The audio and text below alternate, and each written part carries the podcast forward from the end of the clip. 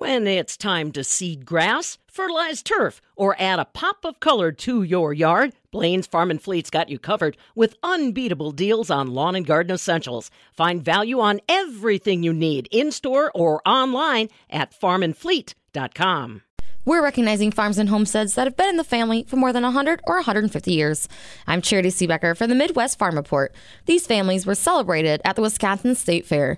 One farm recognized was Peggy and Mickey James.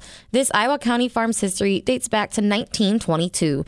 They share the mic and tell us more about the history of the farm. Well, it was in the teens, and my great-grandpa... My great-great-grandpa actually lived across the road, had a farm. So then my great-grandpa, I'm not sure how old he was, but so in the teens, like nineteen fifteen, he started renting the farm that we're on now. And he owned, or he rented for several years before he bought the first forty acres. So that was in twenty, or nineteen twenty, so one hundred years for that forty. And then he added another one hundred twenty acres onto that to make it a full quarter section. That was in twenty-six. What was the original farmstead like? What were the, how many buildings? What were the buildings? The size, acreage, all of those things. Well, the first forty acres, he was in the northeast quarter of the quarter, uh, had a house and a and some buildings on it, but he never lived in that. Um, but he lived in an old, probably one hundred fifty year old farmhouse in the next forty over. So there's actually two farms at one time, of course. A lot of them started as forty acre farms. Um, so those two had sets of buildings, and that old farmhouse, we don't have a date on it, but you know, it made with square nails and and uh, full full size timbers. So we remodeled that one after we bought the farm, and we now use that. But my uncle, great uncle, lived in it for his whole life and never had running water, you know, and um, or heat heat system other than wood stoves. So uh, we had to do some upgrades, and, and now my mother-in-law lives in that house.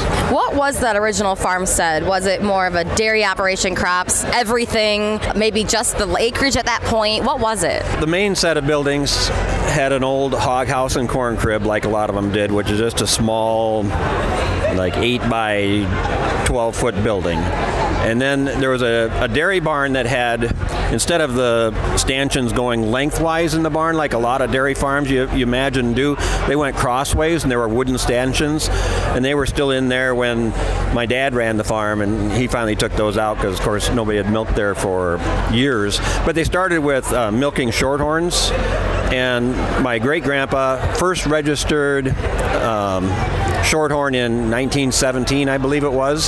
So the shorthorns became part of the history of the farm. We had shorthorns, and we still do, um, for, you know, over one hundred years. What were the first years like for them? I know there's probably some really great successes, but also some challenges and hardships they may have had to go through. How were those first years for them?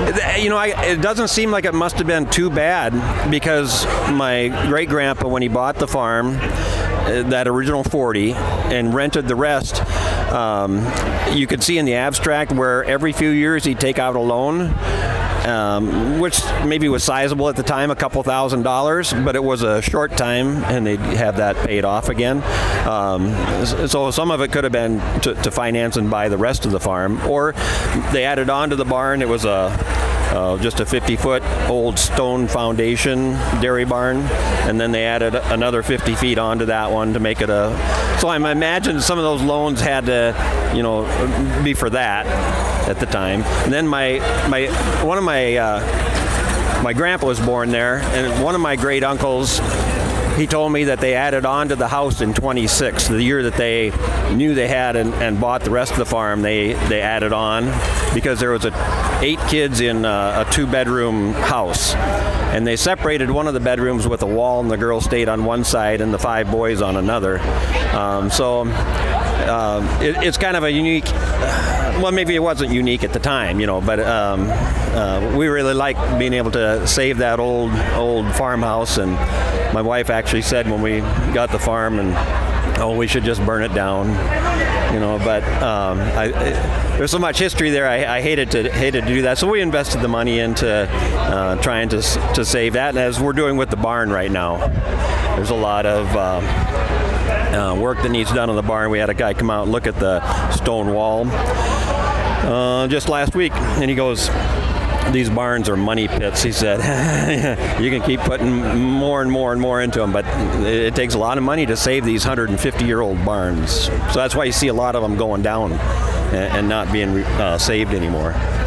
So you kind of already touched on my next question. What improvements and changes are being made since then to now to get it to where it is today? Besides the old farmhouse, we moved three houses onto the farm that were going to be torn down. Not as old as the original farmhouse that's there, but we live in one, and then we brought in two others for our kids to live in, and they all moved away. So we rent those um, right now. One, one, the old farmhouse to my mother-in-law. She stays in that one. She's ninety-two, so it's nice having her right close, right next door there. Um, but we rent the cropland out to some cousins of mine now because we're retired, and they're dairy farmers not too far away, and so we still have some family uh, running the cropland, and we still have some beef cows ourselves and, and take care of the pasture and, and a little bit of hay ground. How was the farm passed on from generation to generation? Well, my great-grandpa, he died in nineteen forty-one, fairly young. Um, so my one of my great uncles, Uncle Spencer, which we found out after we buried him, his real name is Theodore. We had Spencer put on the gravestone because we didn't know that until afterwards. Um, so Spencer had the farm for a long time, and he uh, took care of his, his mom, the widow, my great-grandma in the house. And so the family owned it as an estate for a while until at some point, I think it was early sixties, they sold it to him for a dollar. The rest of the family just sold it to my great uncle Spencer. So he farmed until he was in his eighties, and my dad had helped him, but it kind of skipped a generation there. My dad never owned the farm, but then uh, I stepped in, and when um, my great uncle went in the nursing home and was ready to sell it, and we bought it, my wife and I, from uh, him in ninety-six, I think, yeah. So what are some of your favorite memories that you have from growing up on the farm and just being involved? Well, since my dad had his own farm um, on the other side of Dodgeville, but he would, since Spencer was getting older, he would come and help him hay or put in crops or take care of cattle.